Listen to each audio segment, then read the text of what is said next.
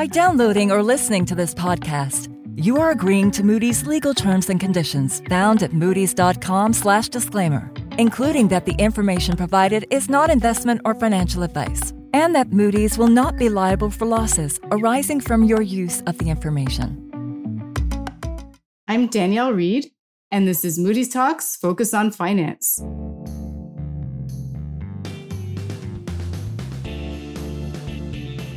In today's episode, we'll be looking at the intersection of the Russia Ukraine military conflict and the digital world. First, I'll be talking to Rajiv Bamra, who heads blockchain strategy for Moody's Investors Service, about cryptocurrency and why it's probably not all that useful for evading sanctions. After that, my co host Miles Nelligan will talk to Sarah Hibbeler of the Property and Casualty Insurance team about cyber insurance and specifically what could happen if there's a large scale cyber attack that originates from the Russia Ukraine military conflict and then spills over into other countries or regions or even goes global? Miles, hi. It is nice to see you again. Thanks very much, Danielle. It's great to be back. Just briefly, Miles, what is the main concern from a cyber insurance standpoint about a large scale cyber attack that could originate from the Russia Ukraine military conflict and then spread to other regions? Well, the main concern is that such an attack might originate in a zone where there's active fighting, you know, where there are bombs, where there are bullets. Uh, and that's because this might trigger what's known as the war exclusion clause that's written into most cyber policies. And that clause means that the insurance might not pay out if there's an active military conflict? Correct, although it hasn't really been put to the test yet. Cyber insurance is a fairly new product, for one thing, but it's also worth pointing out that cyber policies did, in fact, pay out in the NotPetya cyber event of 2017, which did go global, uh, but was actually found to have started out as a Russian attack on Ukraine. So, even though one could have argued it was an attack in the context of a military conflict in the wake of Russia's annexation of Crimea, the cyber policies paid. Right. But the military conflict right now is much more widespread and uh, policy wording around war exclusions has never been standardized. And uh, this does seem to raise the possibility that some insurers might decide the war exclusion does apply to certain cyber insurance claims. Miles, thank you. That is going to be a really interesting conversation. But first, I'm here with Rajiv Bamra to talk about cryptocurrencies and how they may be really not all that useful for evading sanctions. Rajiv, welcome back to Focus on Finance.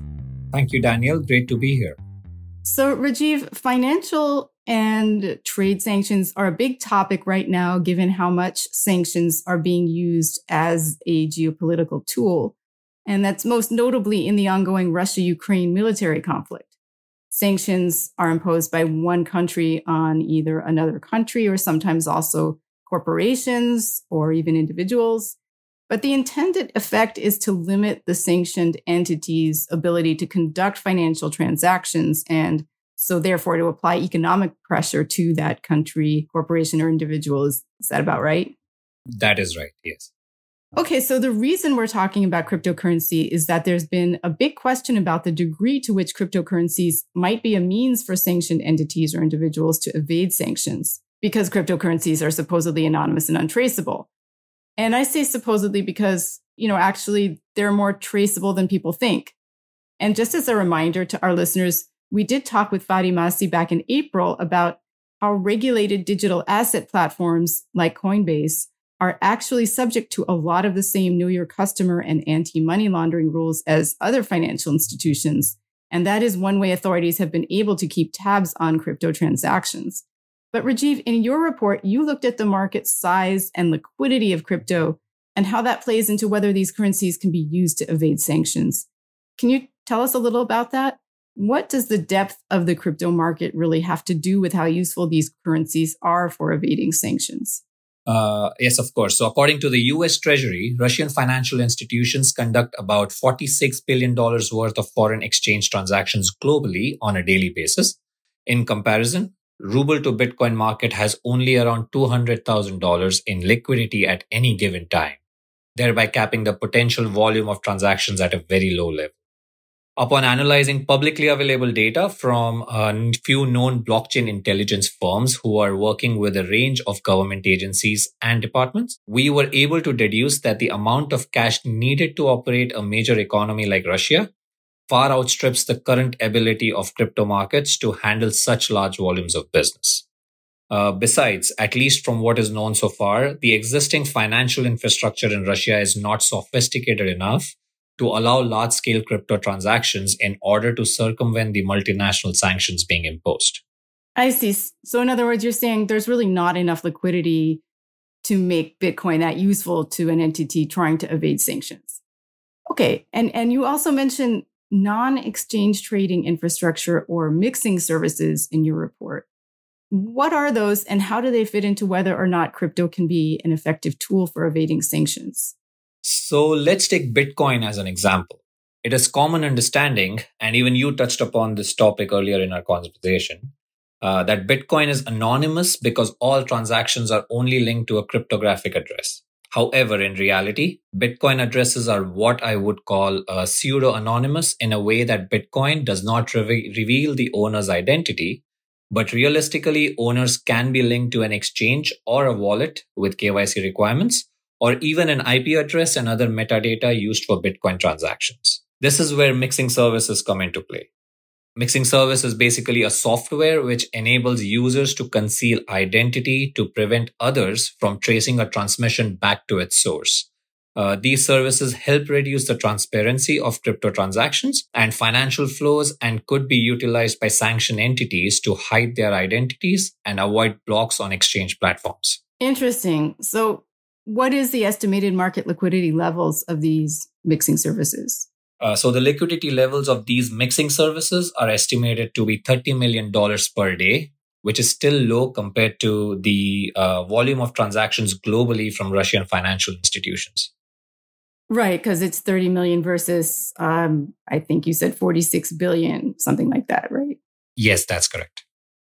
And okay, so given the low liquidity of the crypto market, do you think crypto would be an effective store of value for sanctioned entities, you know, to maybe park some money and wait it out, wait for sanctions to be lifted? Cryptocurrencies uh, uh, have generally acted as stores of value uh, based on what we see in the market today and less as a medium of exchange. And therefore, uh, I would say they could be a safe haven asset in times of turmoil for sanctioned entities. Got it. And Another reason you mentioned crypto might not be so useful for evading sanctions is that government authorities are going after some of the digital venues themselves, right? I'm talking about, you know, unregulated entities here. In your report, you talk about Hydra. Can you explain what happened there? Sure.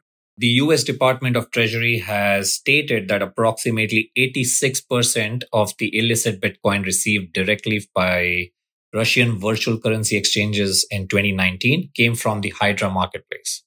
So back in April this year, the US Department of Treasury's Office of Foreign Assets Control announced sanctions against the world's largest and most prominent Russian language darknet market, which is the Hydra market, and another entity called Garantex, which is a ransomware uh, enabling virtual currency exchange registered in uh, Estonia, but was operating in Russia.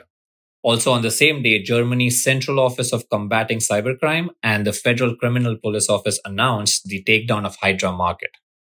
On the regulated side, as you mentioned earlier, and Fadi has mentioned this in his report on cryptocurrency and regulation, for digital trading platforms that are regulated, like Coinbase and or Binance, for example, there are a lot of means for authorities to enforce blacklisting of sanctioned entities and to trace transactions. I see. So, on the unregulated side of crypto trading, authorities are cracking down. And on the regulated side, they already have quite a few means to trace transactions. Rajiv, thank you so much. And we're now joined by Miles Nelligan, who will be talking to Sarah Hibbeler about cyber insurance and how the Russia Ukraine conflict might affect coverage should there be a cyber event that originates from that military conflict. Thanks, Danielle, and a uh, big welcome to you, Sarah. Hi, Miles. Glad to be here. Now, Sarah, one of the risks from the Russia Ukraine conflict that has companies and governments worried uh, is the perceived threat of cyber attacks that might take place in the context of that conflict, but which could then spill over to other countries. Now, now, so far, that hasn't actually happened, has it? You know, the threat of cyber attacks as a result of the military conflict remains high. In mid April, the Ukrainian government said they had blocked an attack against their power grid that could have caused widespread blackouts. There was also at least one large attempt to spread malware that was thwarted, according to the US government sources. The concern, of course, is something like the NotPetya attack, which happened in 2017. That attack was attributed to the Russian government and its efforts to destabilize the Ukraine. But that malware quickly went global. Okay, so I guess it's fair to assume that cybersecurity experts are still very much on the alert. Absolutely. The risk is still very much present.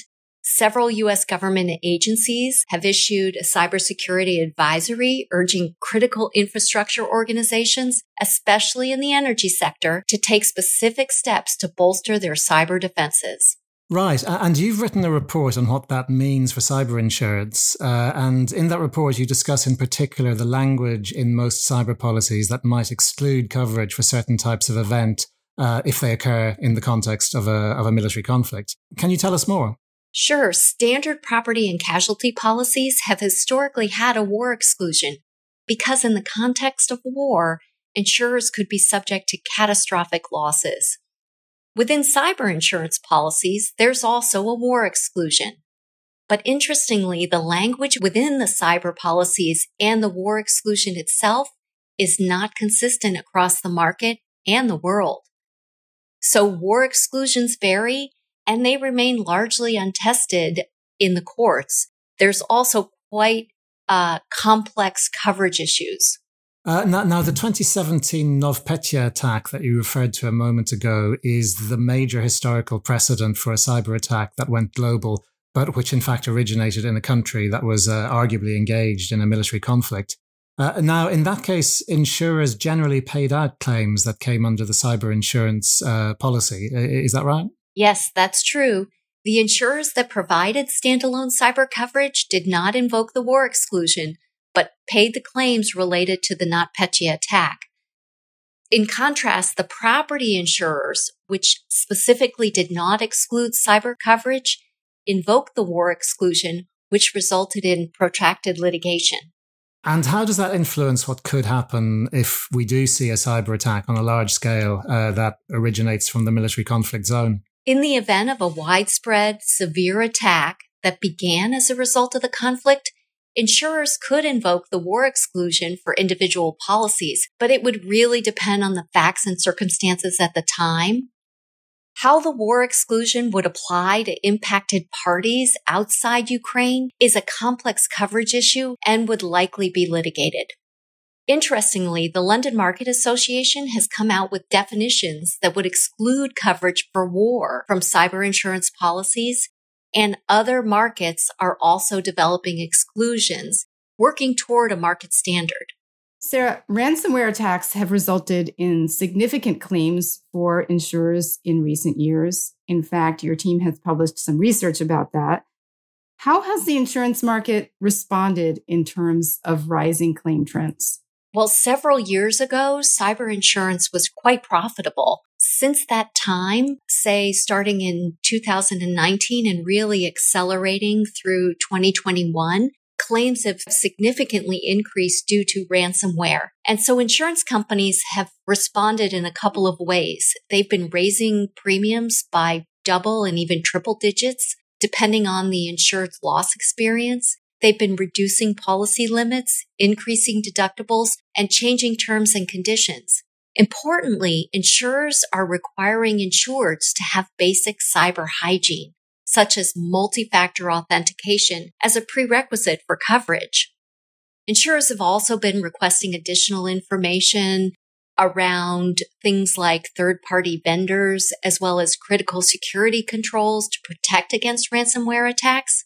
All of these actions, and specifically those designed to strengthen insured cyber practices, will help improve the profitability of this line of business over time. I see. So we're really going to maybe see this, some of this unfold over the next several years. Sarah, Miles, and Rajiv, thank you all very much for joining. And thank you to our listeners for tuning in. If you'd like to read any of the reports referenced in this episode, you can find them by clicking the link to this episode at about.moodys.io slash podcasts. And please tune in again for future episodes of Focus on Finance.